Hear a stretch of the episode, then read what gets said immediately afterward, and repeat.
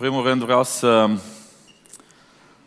îmi exprim recunoștința față de voi că dimineața aceasta, o sâmbătă dimineața, suntem așa de mulți împreună să învățăm din Cuvântul lui Dumnezeu. Asta îmi spune că sunteți oameni dedicați, oameni căutători de Dumnezeu, Dumnezeu să vă binecuvinteze, să vă răsplătească și să facă rodnice întâlnirile acestea în viața voastră și cu impact. Dragii mei, tema pe care o discutăm în dimineața aceasta la acest seminar, la acest workshop, se intitulează Botezul cu Duhul Sfânt, împuternicirea spre o viață supranaturală. Botezul cu Duhul Sfânt, împuternicirea spre o viață supranaturală. Haideți să vedem câți dintre voi ați experimentat botezul cu Duhul Sfânt așa cum îl propovăduiește Biblia și îl practică Biserica Pentecostală. Da, foarte mulți dintre noi am trecut prin experiența aceasta. Întotdeauna această experiență este însuțită de o stare de bucurie, o stare de pace și o stare de împuternicire. Ceva ce te face să cânți mergând pe stradă, ce te face să te rogi în fiecare moment, ce te face să spui și altora despre Dumnezeu. Parcă simți ceva în interiorul tău, o forță care nu te lasă să stai pasiv și te activează în momentul de închinare, în momentul de rugăciune și în fiecare moment al vieții. Aveam vreo șapte ani 1991, imediat după Revoluție, v-am povestit aseară că vin dintr-o familie cu un puternic etos pentecostal și fiind perioada aceea imediat după Revoluție, stăruința se făcea la noi în casă, încă pastorilor le era frică de uh, comuniști să facă stăruințe publice în biserică. Era tocmai perioada aceea de tranziție dintre comunism și democrație. Și știu că aveam șapte ani, se făcea stăruința la noi în casă și uh, eram copil, nu eram lăsat să particip la cele seri de stăruință, dar erau momente în care veneam să văd ceea ce se întâmplă, părinții mă lăsau cât de cât să, să intru și eu câteva minute în zona aceea stăruinței. Și sunt lucruri care și acum mi-au marcat viața. Am văzut oameni mulți botezați cu Duhul Sfânt, am văzut oameni care sub puterea Duhului Sfânt efectiv au levitat, ridicați de la pământ. Am văzut o perioadă mai apoi în care între cartierul vecinii noștri vorbeau despre lucrurile extraordinare care se întâmplau în casa noastră. Ba mai mult, unul dintre vecini chemase pompierii pentru că văzuse niște flăcări de foc, dar flăcările uh, nu se ridicau din casă și se coborau și în jurul acestei perioade extraordinare s-a, s-a întâmplat așa un entuziasm și un impact foarte mare. Dar impactul și mai mare s-a dus mai departe, n-a fost doar un eveniment, doar de câteva săptămâni, ci bisericile din Arad au fost mișcate în perioada aceea, s-au făcut botezuri mari în toate bisericile, știu că la un moment dat s-au unit bisericile și în sala polivalentă au făcut botez de sute de oameni, bisericile s-au dublat în perioada aceea. A rămas în mintea mea de copil dorința asta de a vedea o viață supranaturală, împuternicită de Duhul Sfânt al lui Dumnezeu. Pentru că știți, sunt multe experiențe care ne impactează în viață, dar experiențele emoționale ale copilăriei parcă ne urmăresc. Am ajuns să cresc, am ajuns pastor, am fundat Biserica Eclesia și ca și voi, fiecare dintre voi, l-am experimentat pe Dumnezeu într-un mod uh, oarecum uh, creștinesc, evanghelic, cultural, românesc. Însă a venit o perioadă specială în viața mea și în viața bisericii și în viața multora dintre noi, și anume perioada pandemiei. Un moment care a făcut ca foarte mulți dintre noi să ne repunem întrebările fundamentale ale vieții de credință. Ce se întâmplă cu noi? Ceea ce trăim cu adevărat este relevant. Acum când bisericile sunt închise, avem aceeași relație puternică cu Dumnezeu și așa mai departe. În perioada aceasta, anului 2020, Biserica Eclesia pe care o păstoream avea în jur de 450 de membri. O biserică nou fondată, o biserică fondată în 2013, ajunsese în 2020 la 450 de membri.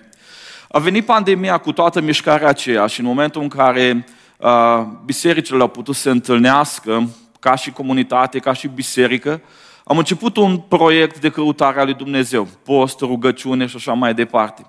Vreau să vă spun că dacă am intrat în pandemie cu 450 de membri, astăzi în Eclesia suntem peste 1000 de membri și în toată perioada asta am văzut cumva mișcarea aceasta supranaturală a Duhului Sfânt de împuternicire. Am avut uh, ani de zile în care uh, am botezat foarte mulți oameni. Noi suntem pe ani bisericești din octombrie până în iunie, apoi urmează perioada de vară și iarăși. Anul trecut bisericesc am botezat peste 100 de oameni. Avem oameni vindecați, avem oameni botezați cu Duhul Sfânt transformați și încercăm să retrăim acea împuternicire pe care o dă Duhul Sfânt. Acea experiență a copilăriei mele în care l-am văzut pe Duhul Sfânt nu doar uh, ca un eveniment, ca o stare extatică plină de bucurie, de pace, în care, da, am trăit ceva senzațional, și îmi doresc să văd împuternicirea aceasta a Duhului Sfânt ca un curs în viața mea, familiei mele și a bisericii pe care o păstoresc. Nu de mult, cu câteva luni în urmă, am avut în biserica noastră un pastor american care este misionar în Irak, în cea mai grea zonă de acolo, între musulmani, ori de câte ori omul ăsta iese pe stradă să vestească Evanghelia, are biserici subterane, are o rețea de biserici subterane, omul ăsta este expus morții și la revedere de la copii, se rută, îmbrățișează, nu știe dacă se mai întoarce. Și povesteam cu acest om despre împuternicirea pe care o dă Duhul Sfânt și trezirea care o face Duhul Sfânt. Omul acesta a subliniat un lucru extraordinar pentru mine, și anume că trezirea spirituală și împuternicirea pe care o dă Duhul Sfânt nu înseamnă doar o oră sau două în biserică în care să te rogi mai cu entuziasm, să fii mai prezent, să fie acolo o rugăciune mai puternică, mai mulți decibeli. Nu înseamnă doar un eveniment, ci împuternicirea pe care o dă Duhul Sfânt, trezirea spirituală, trebuie să se vadă în fiecare domeniu al vieții. Și o viață împuternicită de Duhul Sfânt nu te va ține șapte ore în biserică numai să te rogi să vorbești în alte limbi.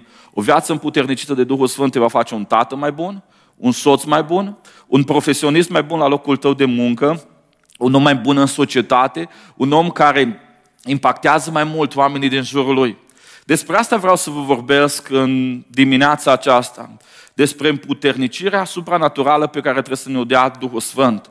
Vedeți, în contextele noastre penticostale de biserici, când venim și vorbim despre botezul cu Duhul Sfânt, imediat asociem cu vorbirea în alte limbi și credem că scopul botezului cu Duhul Sfânt este doar vorbirea în alte limbi și doar asta într-o biserică și a cânta mai mult și a ne ruga mai mult sau mai tare.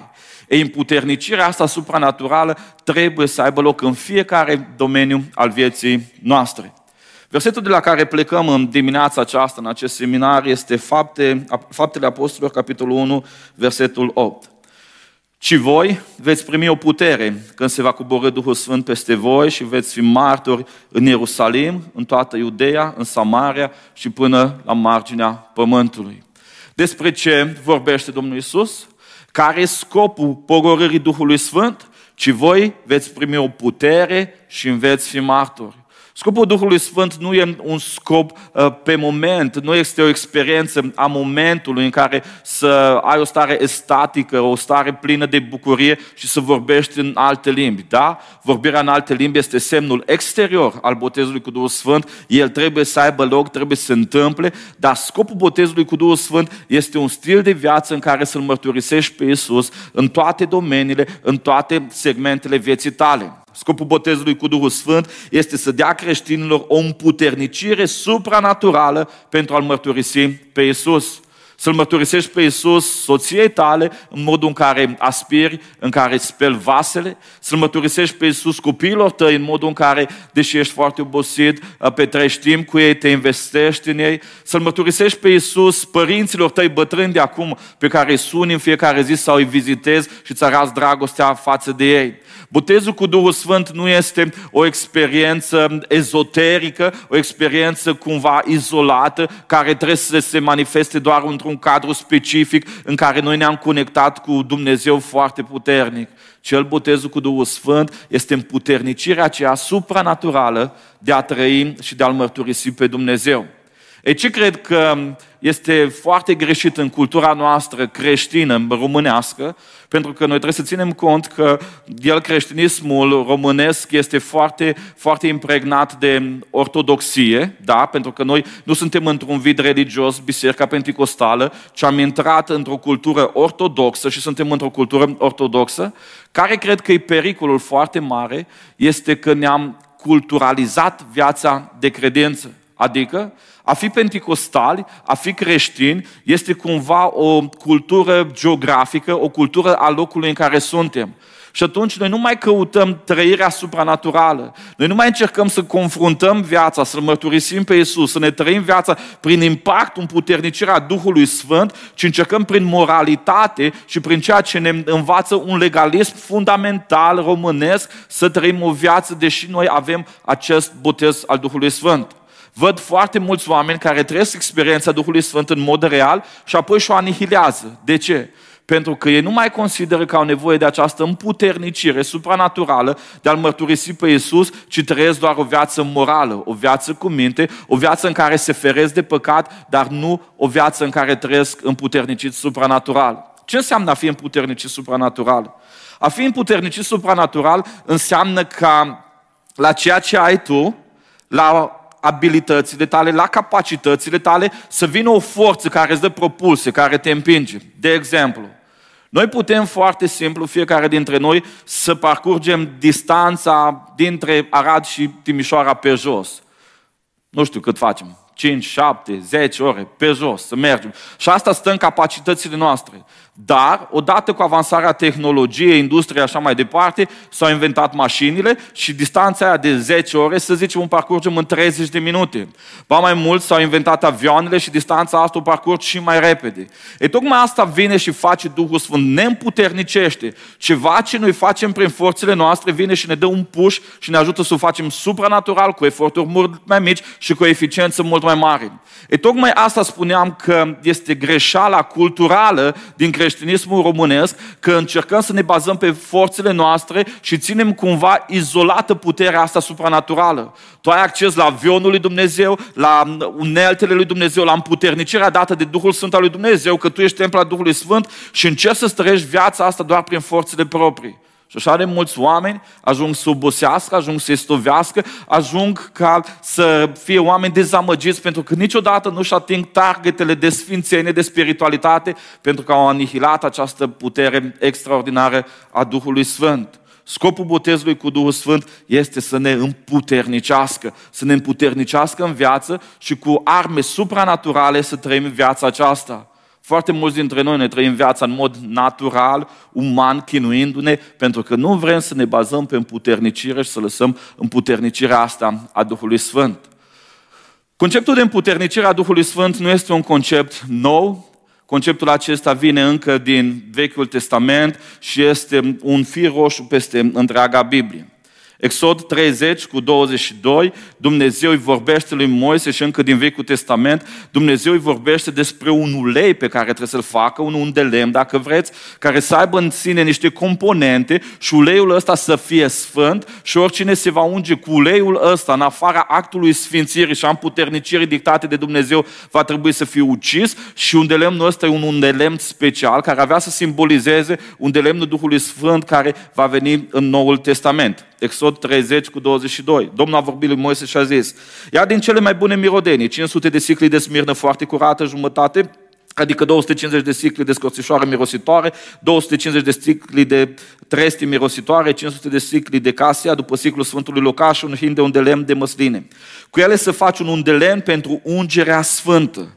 Aceasta, acesta va fi un de lemnul pentru ungerea sfântă printre urmașii voștri.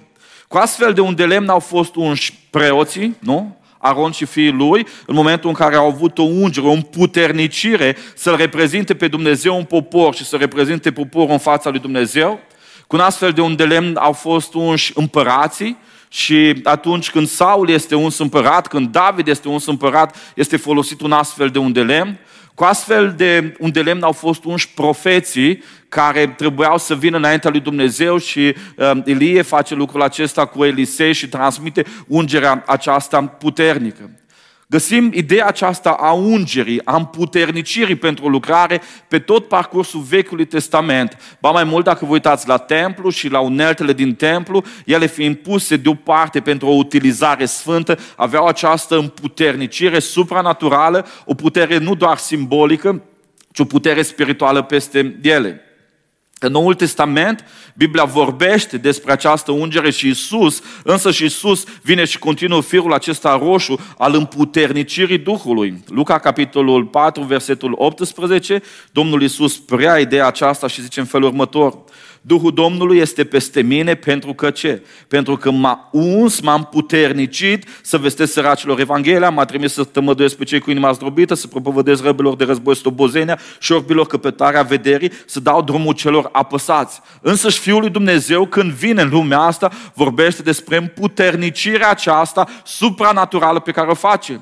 Iisus nu învăța ca un învățător normal, ci Iisus învăța ca unul care avea putere, avea o forță supranaturală în ceea ce vorbea el și cuvintele lui erau dădătoare de viață. Ba mai mult, um, Sfântul Apostol Pavel vorbește despre aceeași ungere, 2 Corinteni 1 cu 21, și cel ce ne întărește împreună cu voi în Hristos și care ne-a uns este Dumnezeu care ne-a împuternicit, iar Ioan vorbește și el în continuare și spune că despre voi ungerea, împuternicirea care ați primit-o de la el rămâne în voi și nu aveți trebuință să vă învețe cineva.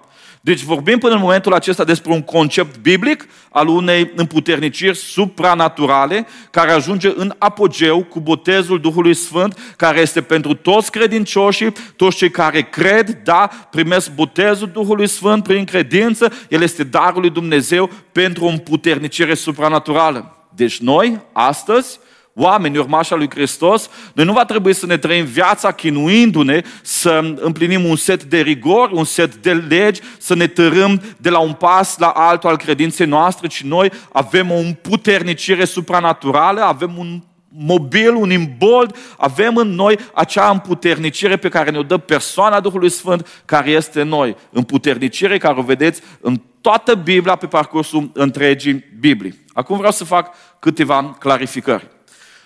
Fiecare dintre noi avem în viață modele și ne uităm la oameni și zicem, omul ăsta are mai mult dus Sfânt în el, când ăsta predică se întâmplă lucrurile mai puternic, ăsta are mai puțin și poate iau mai puțin.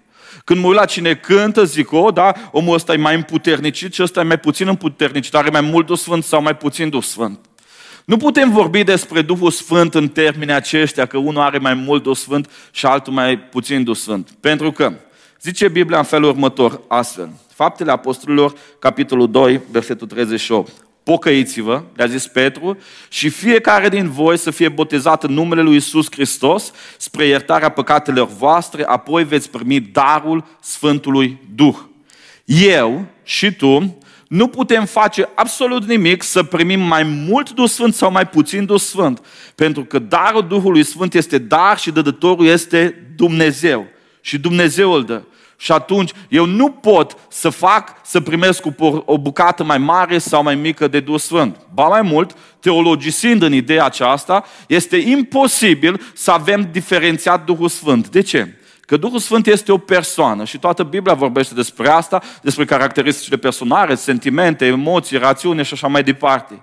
Dacă Duhul Sfânt e o persoană, o persoană nu poate să vină procentual să locuiască noi. Dacă eu sunt oti și mâna asta e oti și capul ăsta și picioarele astea sunt oti, adică nu pot picioarele să-mi fie în birou și eu aici, nu pot capul să-mi fie aici și mâinile să-mi fie în parcare. Când vin la tine, vin cu totul sau plec cu totul. Atunci când Duhul Sfânt vine în viața unui om, când omul acela devine templa Duhului Sfânt, Duhul Sfânt ca persoană vine în viața lui. Vine în viața lui. Și atunci întrebarea se pune în felul următor. De ce lucrarea unui are impact mai mare și lucrarea altuia are impact mai mic dacă aceeași măsură, dacă aceeași persoană a Duhului Sfânt e și în mine, și în tine, și în mari oameni al lui Dumnezeu? Răspunsul poate fi acesta. Manifestarea Duhului Sfânt în viața fiecăruia dintre noi ungerea, împuternicirea Duhului Sfânt în viața fiecăruia dintre noi diferă în funcție de dedicarea noastră. O imagine vizuală a unui om împuternicit de Duhul Sfânt este felinarul, da? Imaginați-vă un felinar din ăla de la țară, așa cu sticlă, un fitil și focul care arde în el. Focul care arde în felinar este Duhul Sfânt. Sticla aceea e viața noastră. Un om care are viața dedicată și sticla vieții lui este extrem de curată, impactul focului din interior se vede de departe, focul din interior strălucește tare. Însă dacă sticla aceea este murdară, este aburindă, este afumată, este atinsă de mizerile lumii acestea, oricât de tare ar fi focul din interior, el nu poate să aibă impact și să vadă așa puternic. Diferența între oamenii care sunt mai de impact în slujirea lor și alții care sunt mai de puțin impact ține de dedicarea lor și de modul în care își trăiesc sfințenia. Duhul Sfânt este un dar, Dumnezeu la botezul cu Duhul Sfânt îl lasă, împuternicește, dar diferența dintre noi se vede în modul în care ne dedicăm și ne trăim această dedicare, această sfințire, această viață sub călăuzirea Duhului Sfânt sau devenim opaci la tot ceea ce înseamnă Duhul Sfânt în noi. Vorbeam ieri tangențial despre modul în care funcționăm ca ființă umană și vă spuneam că centrul ființei umane este sufletul, da? Biblia când numără, încă din Vechiul Testament, vorbește despre câte mii de suflete. La Noul Testament oamenii sunt numite suflete. Dumnezeu creează în Geneza un suflet viu și centrul ființei umane este sufletul, care suflet interacționează cu trupul și cu Duhul nostru. Prin trupul acesta vin cele cinci simțuri care transmit informații spre sufletul nostru și prin Duhul nostru care face legătura cu Dumnezeu vine călăuzirea și și coordonarea din partea lui Dumnezeu. Toate acestea ajung în sufletul nostru, care are rațiune, care are voință și sentimente. Rațiunea și sentimentele judecă lucrurile și voința este arbitru care hotărăște dacă face sau nu face.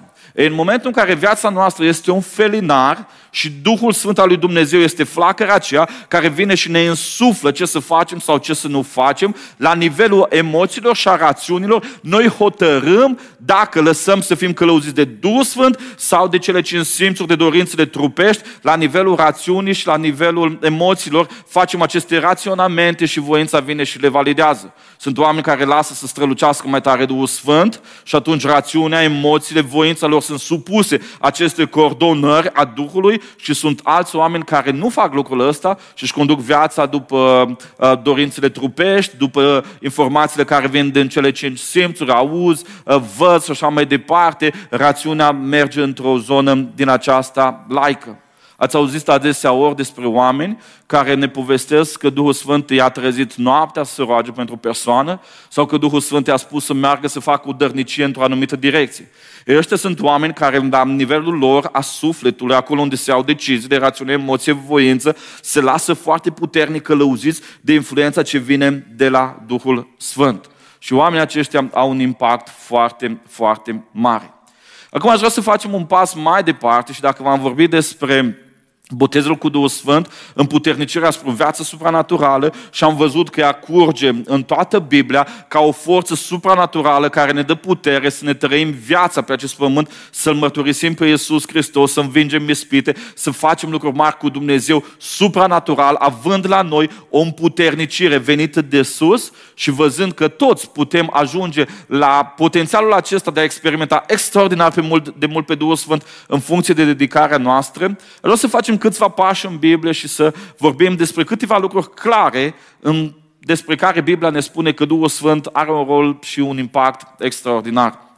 În primul rând vreau să vă spun că Ioan capitolul 14, versetul 16, îl prezintă pe Iisus mângăietor sau cuvântul din limba greacă este paraclet. Și eu voi ruga pe Tatăl și El va da un alt mângăietor care are să rămână în viață.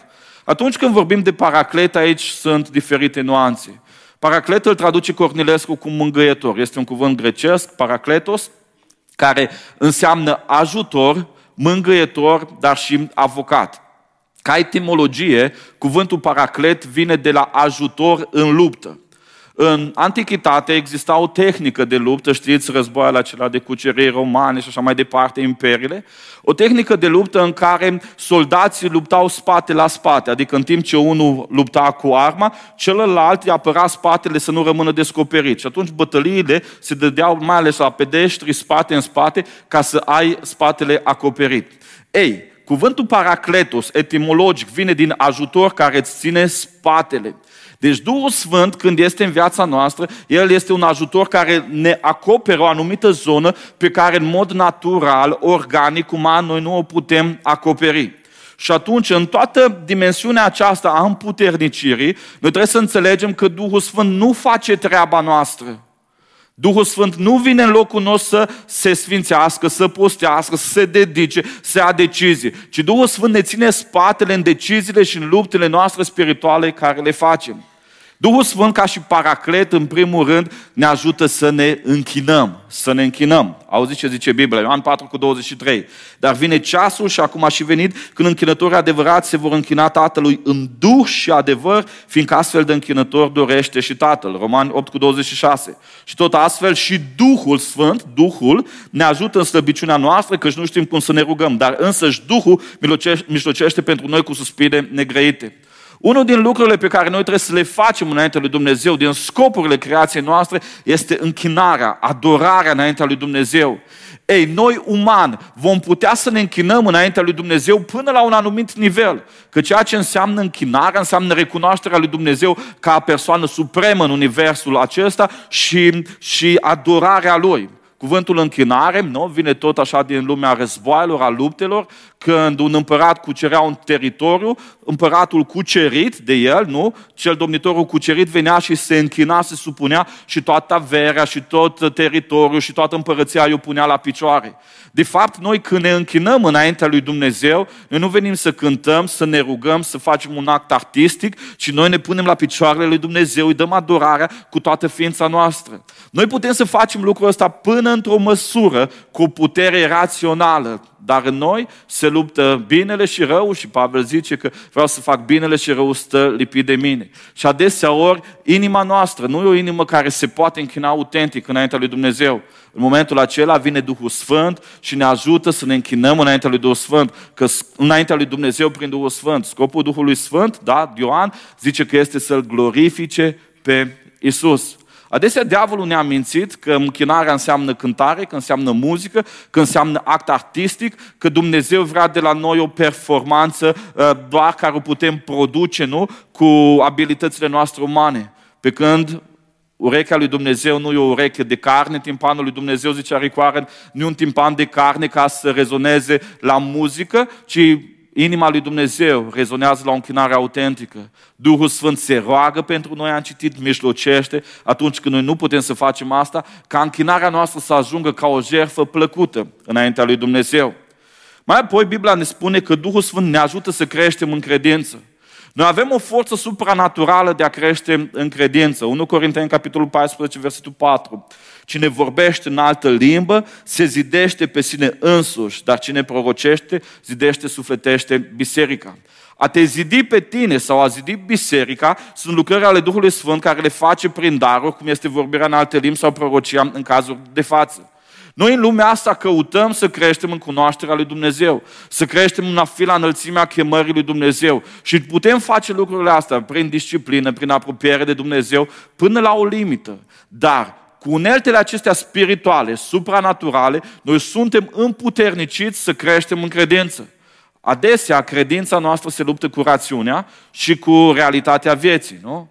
Vine diagnosticul de cancer, de tumoare malignă și în momentul acela realitatea vieții, rațiunea, te pune undeva să te gândești la moarte, la final și așa mai departe, la chimioterapie, la păr căzut și toate celelalte. Dar în momentul acela vine Duhul Sfânt, ai o rugăciune, un contact cu Dumnezeu, simți prezența lui Dumnezeu, începe vorbirea aceea în alte limbi, care vine și supranatural îți dă o doză de credință vii în biserică și vine prorocie, profeție, prin călăuzirea Duhului Sfânt și în modul acela, profeția aceea îți zidește și îți crește credința. Și dacă ai venit la pământ și ai venit frustrat și supărat și s-a prăbușit lumea pe tine, în momentul acela Duhul Sfânt te-a împuternicit să crești în credință.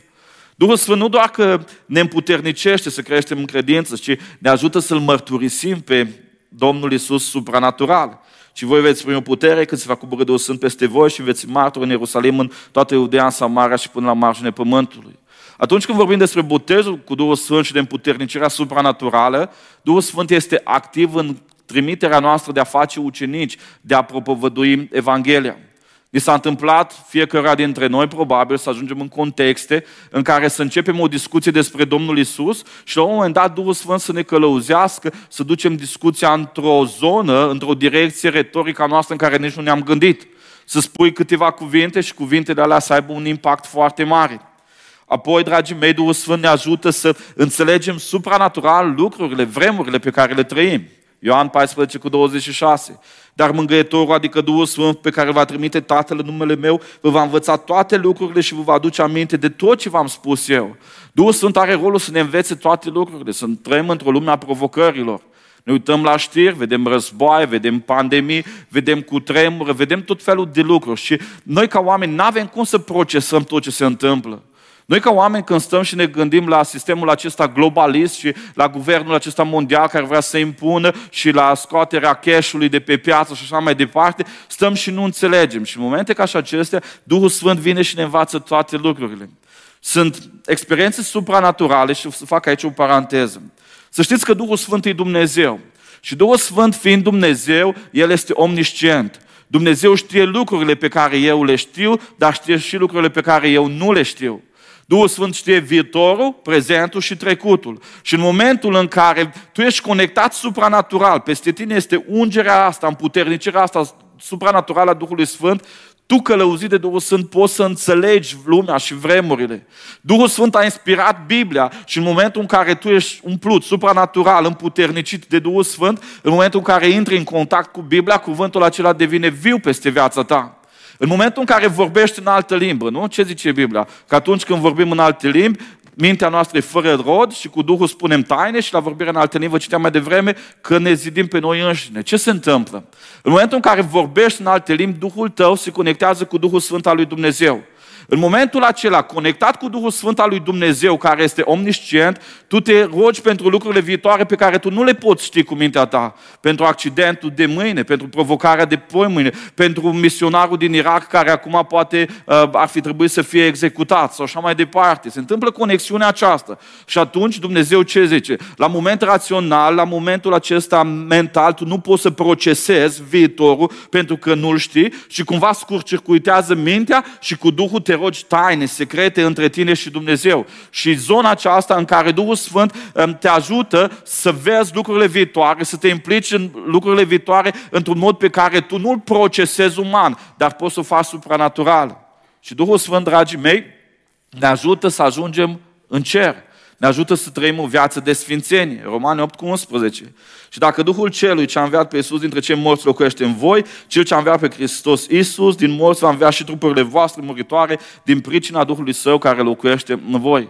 Gândiți-vă la Duhul Sfânt ca la un magnet, nu? care e un magnet în tine și în momentul în care vine Dumnezeu din cer să-și răpească biserica, dacă Duhul care e în Dumnezeire, Duhul Sfânt e Dumnezeu alături de Tatăl, de Fiul și de Duhul Sfânt în Sfânta Treime, dacă o parte din El, Duhul Sfânt este și în tine, în momentul acela tu ești luat la cer. Dacă Duhul Dumnezeului celui ce l-a înviat pe Hristos dintre cei morți locuiește în tine, El va învia și trupul tău din pricina Duhului tău celui Sfânt. Sunt doar câteva zone punctuale despre care Biblia vorbește în împuternicire. Acum, aș vrea să trec la ultima zonă a seminarului din dimineața aceasta și sper că v-am făcut pe toți doritori să fiți împuterniciți supranatural. Am să vă spun ce trebuie să facem noi ca viață creștină pentru a avea o împuternicire supranaturală, ca Duhul Sfânt, care deja este în noi, l-am primit la botezul cu Duhul Sfânt, să se poată manifesta puternic, nu doar să vorbim despre uh, o, o parte a Duhului Sfânt, ci El este ca persoană absolută în noi și El se poate manifesta în închinarea noastră, în călăuzirea noastră, în rugăciunea noastră,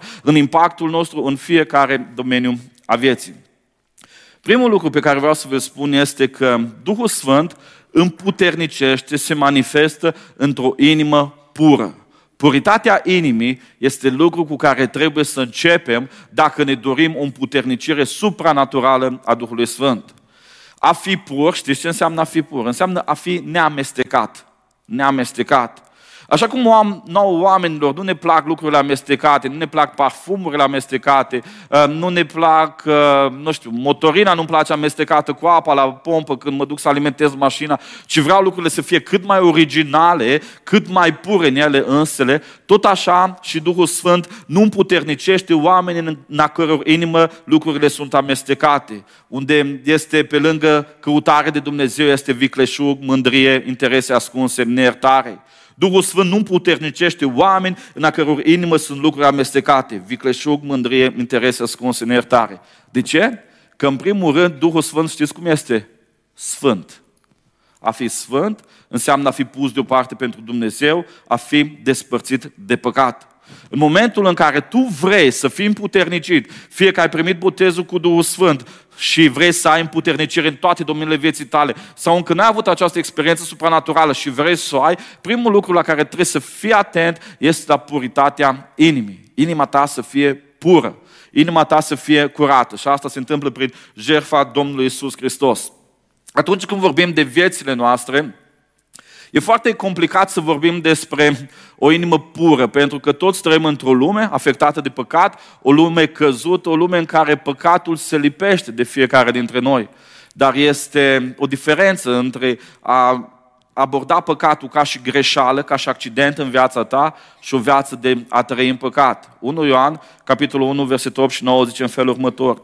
Dacă zicem că nu avem păcat, ne înșelăm singuri și adevărul nu este noi. Dacă ne mărturisim păcatele, El este credincios și drept să ne ierte păcatele și să ne curățească de orice nelegiuire. Știți ce înseamnă în limbaj uman să fii pur? Un om pur este un om care nu rezistă să aibă lucruri ascunse în viața lui.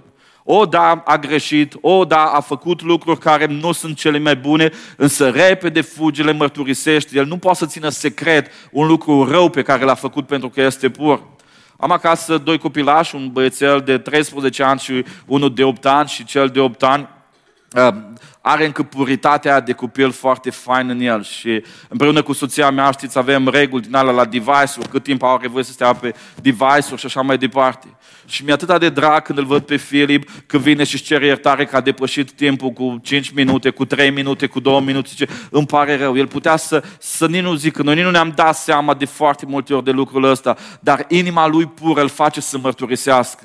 Ei, Duhul Sfânt împuternicește nu oameni perfecți, ci oameni puri. Oameni care nu rezistă să țină păcatul ascuns, nu rezistă să fie vicleni în inima lor. Zice Scriptura așa, păzește-ți inima mai mult decât orice, căci din ea iese zvoarele vieții. Izgonește neadevărul din gura ta și depărtează viclenia de pe buzele tale. Ce trebuie să faci? Să-ți păzești inima izgonind neadevărul și viclenia. Neadevărul și viclenia. Atunci inima ta este pură. Oamenii își pierd puritatea inimii atunci când devin vicleni. Au interese ascunse.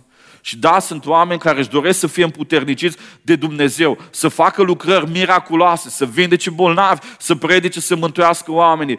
Dar interesul lor este un interes ascuns și nu are de-a face cu glorificarea lui Dumnezeu, nu are de-a face cu lărgirea împărăției lui Dumnezeu, ci caută faima personală sau alte lucruri. În primul rând, Dumnezeu va împuternici oamenii cu inima pură. Și dacă vă plimbați prin Biblie, o să vedeți că Saul și-a pierdut puritatea inimii, da? Îi spune lui Samuel, o, deși Dumnezeu m-a lepădat, măcar vină, închină-te cu mine, onorează-mă în fața poporului. Și Dumnezeu îl leapă de cu totul. O să vedeți pe David în momentul în care păcătuiește cu Batșeba, în momentul acela își pierde puritatea inimii și zice, câtă vreme am trecut, mi stupea oasele de gemetele mele necurmate, că zi și noapte mâna ta apăsa asupra mea, pentru că își pierduse puritatea inimii, cumva Dumnezeu se îndepărtase de la el în zona asta împuternicirii care a primit-o prin ungere. Principiul extras din aceste texte este următorul. Păcatul ascuns de azi îți va fura ungerea, împuternicirea pentru slujirea publică de mâine. Păcatul ascuns de azi îți va fura ungerea, împuternicirea pentru slujirea publică de mâine. Mulți oameni, mulți tineri, mulți slujitori își permit păcate ascunse azi, și peste o zi, două, trei, un an, zece, douăzeci, nu înțeleg de ce n-au putere, de ce supranatural nu mișcă lucrurile, de ce trebuie să facă eforturi mult mai mari decât alții ca lucrurile în lumea spirituală să se miște în lumea lor. Pentru că nu au avut grijă la puritatea inimii lor. Pentru că au ținut păcate ascunse, nu și-au păzit inima, au încercat să le acopere fără să fie puri. Și atunci Duhul Sfânt, fiind Sfânt despărțit de păcat, nu va împuternici niciodată un om care are în viața lui păcate ascunse. Dăm voie să te întreb în dimineața asta, simți împuternicirea Duhului Sfânt peste viața ta? Ai momente în care efectiv Duhul Sfânt al lui Dumnezeu îți dă forță, te împinge să faci lucruri pe care tu, uman, firesc, nu ai putea să le faci? Să dai ultimii tăi bani, să mergi pe stradă să vorbești omului ăla de care ți-e rușine, să mergi la oamenii aceia care te urăsc, să le spui că îi iubești, oamenilor care îți fac rău, tu să le faci bine. Simți peste viața ta împuternicirea asta? Tu în tine știi că ar trebui să o faci, dar nu ai forță să o faci. Dar în momentul în care tu trăiești o viață împuternicită supranatural, în urma botezului cu Duhul Sfânt, tu ești împins supranatural în zona asta. Dăm voie să te întreb mai departe. Ți-ai păzit puritatea inimii? Te-ai mărturisit atunci când ai păcătuit sau ai ales să fii viclean? Și să te prefaci că totul este bine între tine și Dumnezeu. De ce îți dorești ungerea Duhului Sfânt peste tine? Să glorifici pe Isus sau să devii tu centrul atenției? Matei, capitolul 5, versetul 8. Ferice de cei cu inima curată, că cei vor vedea pe Dumnezeu. A doua aplicație pentru cei care vă doriți o împuternicire supranaturală ca Dumnezeu să miște lucrurile, ca Dumnezeu să vă dea această forță supranaturală de a lucra pentru El și a nu vă chinui cu puterile voastre umane, este acesta, al doilea principiu. Integritatea ta în umblarea cu Dumnezeu. Integritatea în umblarea cu Dumnezeu. A fi integru în umblarea cu Dumnezeu înseamnă să trăiești cu Dumnezeu, să trăiești viața cu Dumnezeu și atunci când nu te vede nimeni.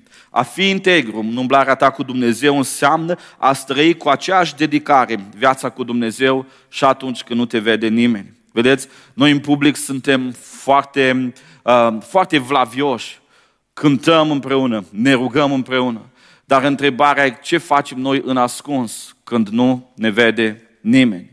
Psalmul 1 cu 3 prezintă omul împuternicit, omul care rodește, omul peste care este revărsat Harul lui Dumnezeu.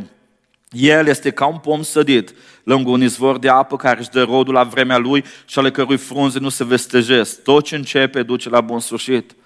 Știți ce face în primul lucru pomul care rodește, omul împuternicit de Dumnezeu? Primul lucru pe care îl face este că își înfige adânc rădăcinile în pământ.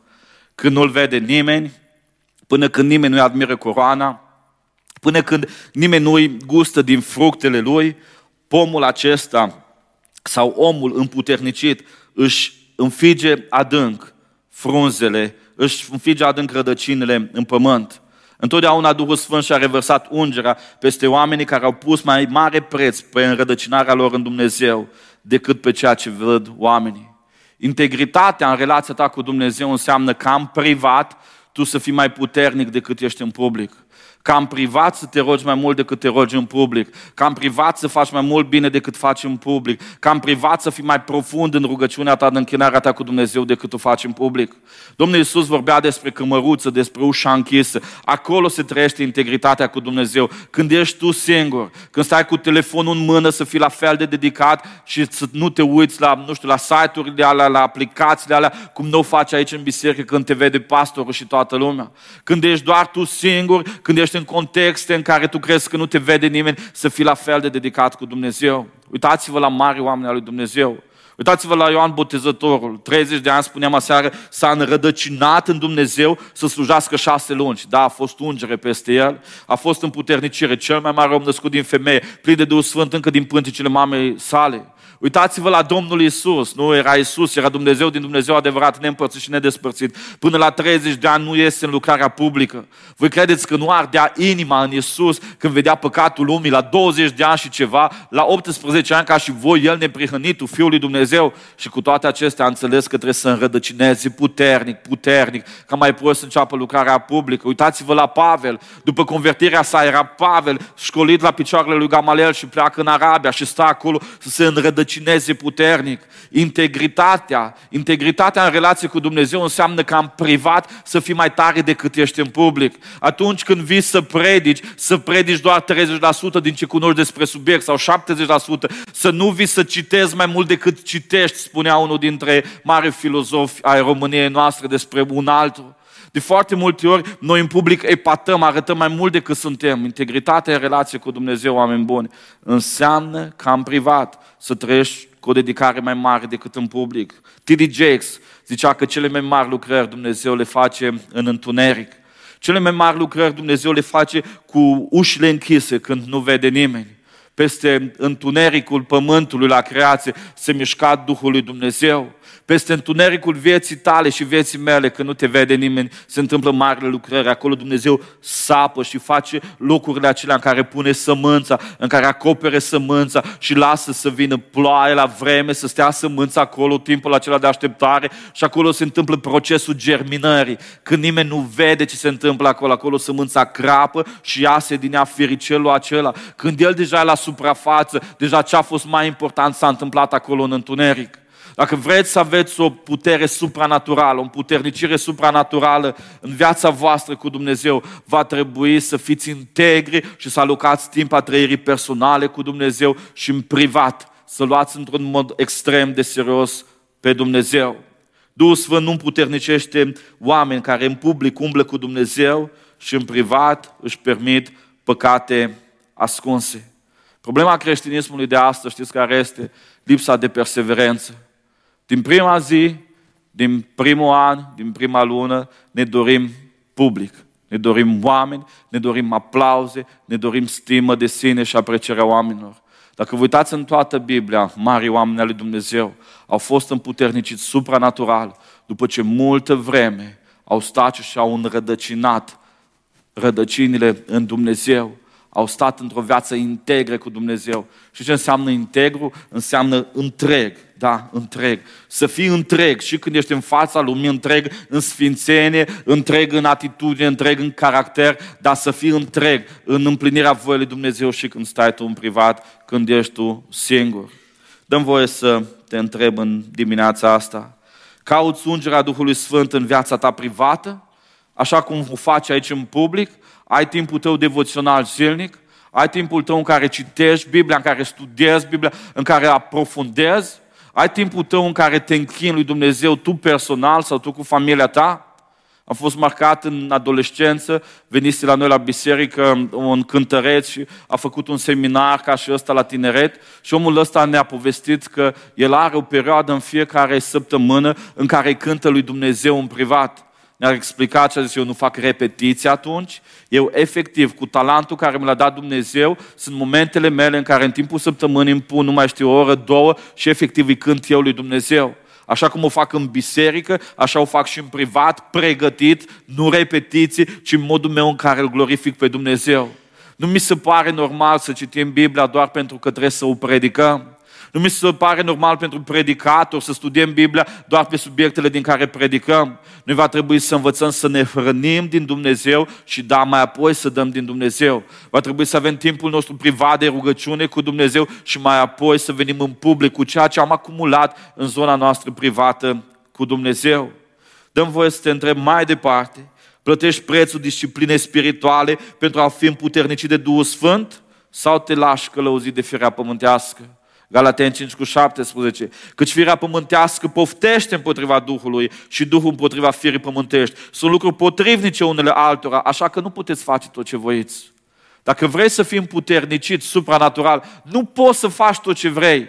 Pentru că în tine e un război, Duh contra fire. Și firea spune, acum stai, acum relaxează-te, acum odihnește-te. Duhul Sfânt îți spune, acum citește Biblia, acum mai caută un dicționar să vezi contextul în care a fost scris, hai mai caută, nu știu, o carte de exegeză să vezi ce înseamnă lucrurile astea și nu poți să faci ce vrei. Există o disciplină despre care v-am vorbit și aseară. Oamenii care vor să trăiască la un nivel înalt cu Dumnezeu sunt oameni ai disciplinei. Dacă vă uitați în, în istorie, la mari oameni al lui Dumnezeu. John Wesley, nu citeam mai de mult despre el, clubul Sfințirii uh, cu oamenii din jurul lui. Deci oamenii ăștia trăiau o disciplină cu Dumnezeu. John Wesley se scria despre el că își ținea jurnalul zilnic cu ce făcea în fiecare oră, în fiecare 10 minute și dacă avea momente în timpul zilei în care a pierdut vremea, se autoflagela pentru lucrurile astea pentru că a considerat timpul darului Dumnezeu pe care n-a avut voie să-l piardă și își punea acolo să vadă câte minute a pierdut din zi. Dacă ne uităm la noi câte zeci de minute, câte ore pierdem pe Facebook în fiecare zi, românii în medie stau șapte ore pe social media în fiecare zi și ne întrebăm, ok, asta ce îmi hrănește, Duhul sau firea? Nu discutăm că e păcat sau că nu e păcat, că spui, o, oh, dar eu nu mă uit la prostii, eu mă uit, nu știu, la gătit, mă uit la animale, la craft, la nu știu care. Nu discutăm de păcat sau nepăcat, discutăm de dedicare. Vrei o viață supranaturală? De ce folosești timpul ăsta într-un lucru care, da, îți satisface niște curiozități umane, în loc să-l folosești, nu știu, ascultând o predică, făcând altceva în zona aceea pentru împuternicirea ta supranaturală? A treia aplicație, am zis așa, că Duhul Sfânt împuternicește supranatural, în primul rând, oamenii cu inimă pură, oamenii care trăiesc cu integritate, nu sunt falși, nu sunt fake, ce sunt în public sunt și în privat, ce sunt la lumină sunt și cu becul stins în viața lor. Și în al treilea rând, Duhul Sfânt împuternicește oamenii care acceptă ca inima lor să fie zdrobită. O inimă care acceptă să fie zdrobită. Și să ziceți, cum? Ce are de-a face împuternicirea supranaturală cu suferința din inima mea? Duhul Sfânt împuternicește, își lasă ungerea doar peste inimile care acceptă să fie zdrobite. Fapte 1 cu 8. Și voi veți primi o putere când se va coborâ Duhul Sfânt peste voi și veți fi martori în Ierusalim, în toată Iudea, în Samaria și până la margine pământului. Scopul împuternicirii Duhului Sfânt, care este? A salva oameni din păcat și a duce în cer, nu? Să fiți martori, să-L mărturisiți pe Iisus. Ca să fii martor, tu trebuie să iubești oamenii. Niciodată Duhul Sfânt nu puternicește oameni care nu iubesc oamenii. Și în momentul în care tu iubești oamenii, în momentul în care tu vrei să-i salvezi și ai în tine pasiunea asta de a-L mărturisi pe Hristos, să-i duci în cer și unul dintre el nu ajunge în cer, în momentul ăla inima ta se zdrobește. Niciodată nu vom putea avea succes 100% în lucrarea noastră pe pământ. Pentru că avem pilda semănătorului, nu? Semănătorul Dumnezeu, cuvântul, patru feluri de pământ, a patrulea fel de pământ bun. Și totuși dă și 30%, dă și 60% și numai o parte își duce rodul de plin ca oameni împuterniciți de Duhul Sfânt al lui Dumnezeu, noi trebuie să fim gata să avem o inimă zdrobită mereu pentru oamenii care nu se întorc și nu acceptă mântuirea lui Isus Hristos. S-au dus, se spune, studenții lui Spurgeon la el și zicea, uite, vreau să ne înveți să predicăm ca tine, uite câți oameni predică, uite ce încercăm și noi să predicăm cu impact și tehnici folosim, dar la noi nu se mântuiesc oamenii, la tine se, se, mântuiesc, se mântuiesc atâția oameni. Care e secretul? Și Spurgeon le-a zis, ok, Uitați-vă pe fereastra asta, ce vedeți? Și ăștia au zis studenții, unul dintre ei a vrut să fie creativ și a zis, oh, da, din cerul ăsta albastru văd o pasăre cum coboară, cum zboară. Altul zis, uite, văd o femeie care se plimbă cu copilul în parc, altul mai zis nu știu care. Și s-a oprit Spargen, s-a uitat pe geam și a zis, plângând, lăcrimând, eu văd o lume care moare în păcat. Asta înseamnă o inimă zdrobită. Duhul Sfânt împuternicește oameni care suferă pentru oamenii care mor în păcat. Și ca să fim puternici, trebuie să accepti ca inima ta să plângă. Zice Pavel, nu se poate ca unul să păcătuiască și eu să nu ard. Zice Petru, ca unii care veți da socoteală peste cei care v-au căzut la împărțeală. Adesea spuneam și lui Iulian pe mașină ieri când veneam, adesea mă înfior când mă gândesc la membrii bisericii mele, că într-o zi va trebui să stau înaintea lui Dumnezeu, să dau socoteală. Și atunci încerc să le predic adevărul cât mai bine, recunoscând că fără lucrarea Duhului Sfânt care se ține aproape de El, eu voi fi fără succes în zona asta. Dacă vreți să fii puternic supranatural, trebuie să ai și o inimă care să fie gata, să fie frântă. Știți de ce? Pentru că Iisus Hristos a fost unul care a lăsat inima Lui să fie frântă pentru câștigarea noastră, pentru împărăția cerului, pentru ca voia lui Dumnezeu să se facă. Ne întoarcem înapoi la subiectul nostru de astăzi și am vorbit așa despre botezul cu Duhul Sfânt, împuternicirea pentru o viață supranaturală.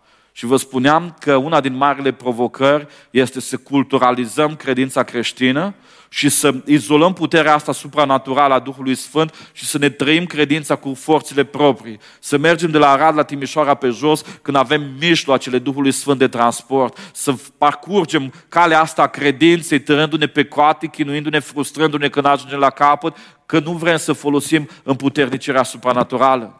V-am spus mai apoi că El, Duhul Sfânt, ca persoană, El se coboară și vine în fiecare dintre noi și locuiește, având potențial fiecare dintre noi al experimenta. Nu ne este dat 50-10%, eu am fost predestinat numai atât, nu pot mai mult. Nu Duhul Sfânt în noi, dedicarea noastră ne deschide larg uh, experimentarea Duhului Sfânt. V-am spus că Biblia vorbește punctual despre zone în care suntem împuterniciți, în închinare, în mărturisire, în cunoașterea lucrurilor și așa mai departe.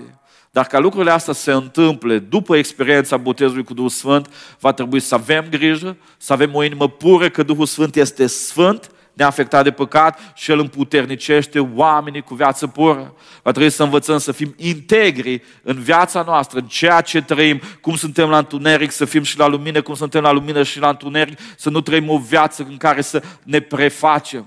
Și mai apoi să fim gata ca inima să ne fie zdrobită pentru oamenii care nu se întorc la Dumnezeu. Ce vreau să vă spun în dimineața asta este că va trebui să înțelegem că botezul cu Duhul Sfânt nu are scop vorbirea în alte limbi. Pentru foarte mulți venim la stăruință, vorbim în alte limbi și ne oprim aici. Foarte mulți tineri, foarte mulți oameni din bisericile noastre, după experiența botezului cu Duhul Sfânt, s-au oprit și fac din vorbirea în alte limbi apogeul maxim. Biblia vorbește cred din toată inima în vorbirea în alte limbi, dar este un semn exterior sau este un dar a Duhului Sfânt, dar botezul cu Duhul Sfânt are ca scop final o împuternicire de a-L mărturisi pe Hristos și asta trebuie să vadă în fiecare aspect al vieții noastre. Dumnezeu să ne ajute să fim împuterniciți de Duhul Sfânt în fiecare aspect al vieții noastre. Amin.